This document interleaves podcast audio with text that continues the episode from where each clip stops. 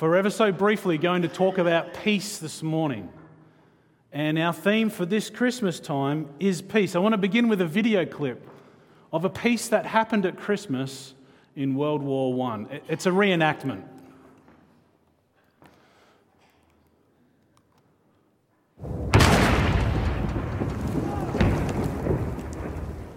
Jenkins.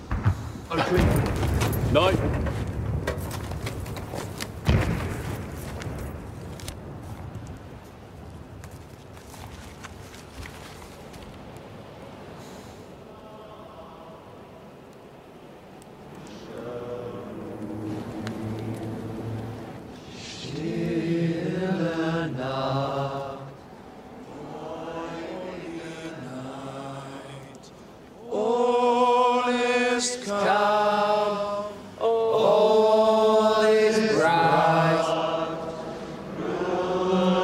Das traute hochheilige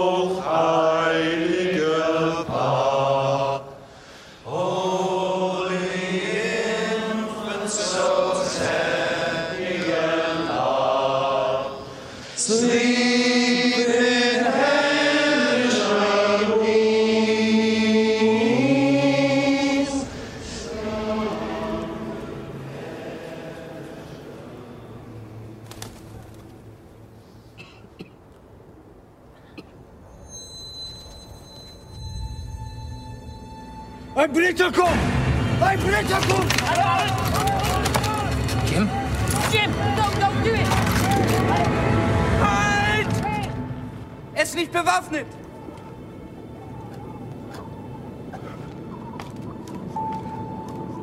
Nein, Otto!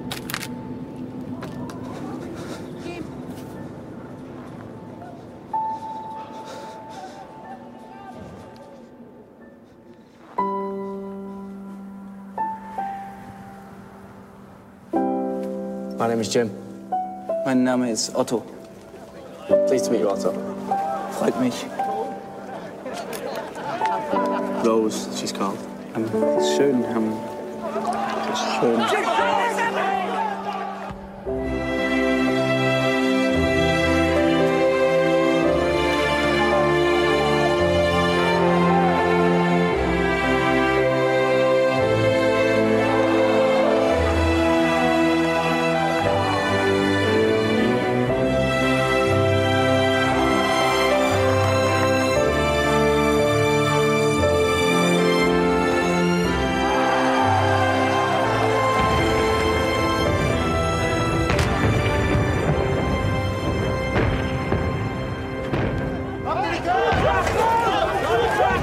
Danke.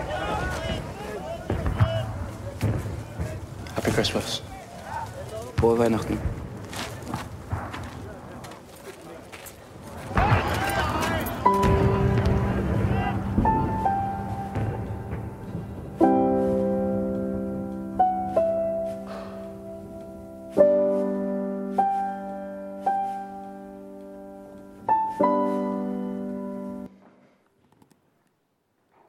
It is an ad about chocolate. Let's just get that out the way. But the ad speaks of peace that is more than just the end of conflict and hostilities. It gives the idea of peace that it's actually a gift. So, my prayer is that we would this Christmas think about the gift of peace, of who Jesus is, and how that gift works in our life and in our community. Heavenly Father, help us to grasp your peace afresh this day. Lord, I pray that you would calm our minds and our hearts, that we truly would be at peace, a gift that can only come from you. And everybody said, Amen. Peace is more than just work, it's more than risk taking, it's more than trust. I want to talk about these three things from the scripture very quickly. Matthew 5, chapter, uh, Matthew 5, verse 9 says, God blesses those who work for peace, for they will be called children of God. You see, peace does require a bit of work, doesn't it? But the work of peace also identifies us as children of God. When we do the work of peace, we are also saying who we are. Are we all children of the Most High God here? Part of being a child of God is to do the work of peace. Peace is powerful and needs action, but peace also identifies us. From Proverbs chapter 12 and verse 20, it says, Deceit fills hearts that are plotting evil, joy fills hearts that are planning peace. You know, just thinking about peace does something to us. It, it, it's simply saying, plan and think and explore how we can be peaceful, how you can do peace. Just the process. I feel better now I'm in the center. Just the process of thinking about peace does something to our hearts. As we plan for peace, as we think about peace, as we explore peace, the joy of the Lord fills us just by thinking about his peace. How often do you think about the peace of God? How often do you think about doing the work of peace? That process fills us with joy. Proverbs chapter 29 says, Discipline your children, amen, and they will give you peace of mind and will make your heart glad. You know, to keep the peace, there is requires a discipline. It requires a discipline. And it requires teaching teaching about what peace means. And as we teach our children, as we teach them to trust God, it actually requires us to trust them to trust God. Teaching peace is risky. But it's not my teaching, it's not my cleverness, it's not my uh, ways. It's teaching about the promises of God, what the Bible says. Part of the beautiful aspect of the dedication that we witnessed today was just that.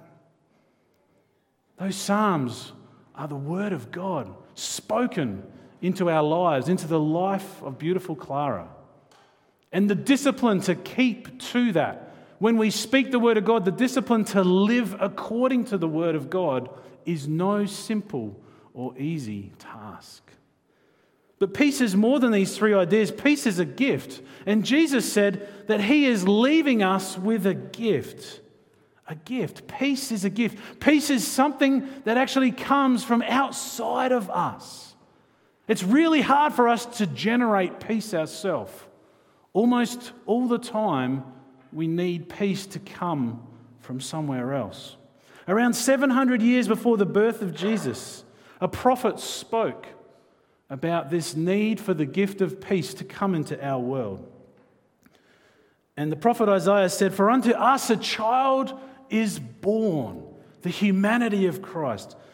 A son is given to us, his divinity and his identity. And the government will rest upon his shoulders, the authority of Jesus. What do you call that sort of person? You call that sort of person wonderful counselor, mighty God, everlasting Father, Prince of Peace. But how do we respond to this Prince of Peace?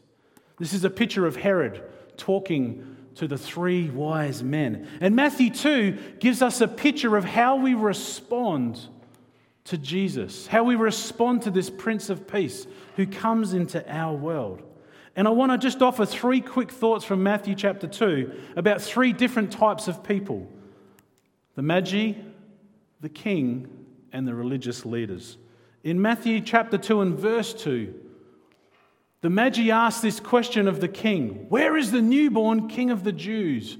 We saw his star as it rose, and we have come to worship him. The first response to Jesus, when Jesus enters our life, what we see in this picture is a picture of surrender. You can't worship unless you surrender. If you don't surrender, it's not worship. These wise men surrendered and put themselves in a place where they would worship God. That was their response to the Prince of Peace. You always worship up the chain, you never worship down the chain. These three wise men surrendered. That is the first response to when Jesus enters into our space, enters into our world. The second response from the next verse says that King Herod was deeply disturbed when he heard this, as was everyone in Jerusalem. The second response is a response of conflict. When Jesus comes into our world, conflict occurs. Conflict takes place bitterness, rage, pride. I mean, people get upset with Jesus and they don't even know him. We live in a world where people are just against Christ and they're not really sure why. Because when Jesus enters our world and enters into the lives, enters into our thinking, there are responses that we make. And this response is one of conflict, one of I can't accept it, one of I can't go with it. And the problem is it keeps eating away and keeps eating away. And so the conflict rages on and on and on. The final response comes from the next verse. King Herod called a meeting of the leading priests and teachers of religious law. I call this response the meh response. These teachers of the religious law knew what was going on. So, what were they doing in Jerusalem? If this was so important and so radical and so incredible that three wise men traveled and inquired about it, why weren't the know it all religious elite, the wisest, the most experienced, the, the, the most uh, status, the, the people who should have known, why were they just in Jerusalem? You know why? Meh. I've seen some young people do that. They do it really well. They just have this look like, Can you do that? Have you seen it before? The response. They told Herod what was happening, but they didn't go themselves. You see, Jesus says this really interesting verse in chapter 10. He says, Don't do not suppose that I've come to bring peace. Yeah, but Ben, you just said the Prince of Peace. I did not come to bring peace, but a sword. Now, this sword is a figurative sword. You see, peace is not just given, peace must be accepted. And when Jesus comes into our life, it's like a sword. It's like an authority and a power that cannot be denied. When you face a really sharp sword with a really skilled swordsman, you have some quick decisions to make. You either surrender, or you go into conflict, or you just stand there and go, What happens in our world when Jesus comes with his sword? How does our world respond to him? Well, I think this is why. There is conflict. This is why there is. Eh. And this is why some surrender and worship. You see, Jesus came with the gift of peace, but it has to be accepted. But this also speaks to us because in our lives, we have not yet reached the place where we are perfect. In our lives, there are these battles in us, in our minds and in our hearts, where Jesus is trying to enter into situations that we're facing, that we're battling, concerns that we have, doubts that we have, anxieties that we have, plans and future ideas and decisions that we have. Jesus comes into those situations. And it's like he's carrying a sword, and we have to make a decision. Do we surrender to Christ? In every part of our life? Do we really trust in the Lord with all of our heart? Because I'm convinced, just like you, that I battle with parts of my heart that haven't really surrendered.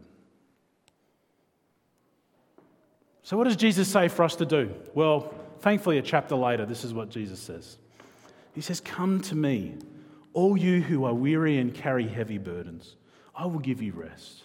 Take my yoke upon you. Let me teach you, because I am humble and gentle at heart, and you will find rest for your souls.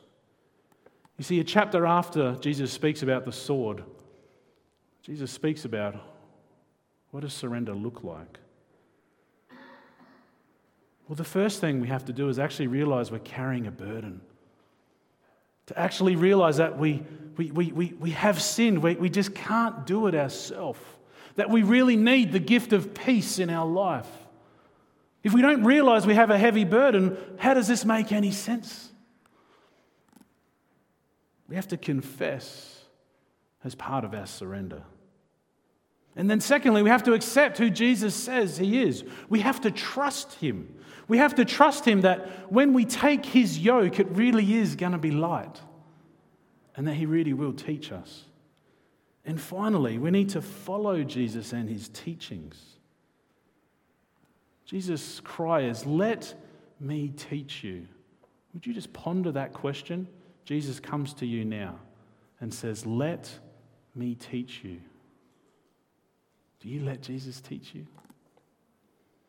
So, because of this gift of peace, glory to God in the highest heaven, and peace on earth to those with whom God is pleased. The only way God is pleased with us is when we surrender to Jesus, because God is pleased with Christ. And so when we surrender to Jesus, we find ourselves in Him, clothed with Jesus Himself, and therefore, God too is pleased with us. That's peace. Heavenly Father, help us to embrace your peace more and more every day. And everybody said, Amen.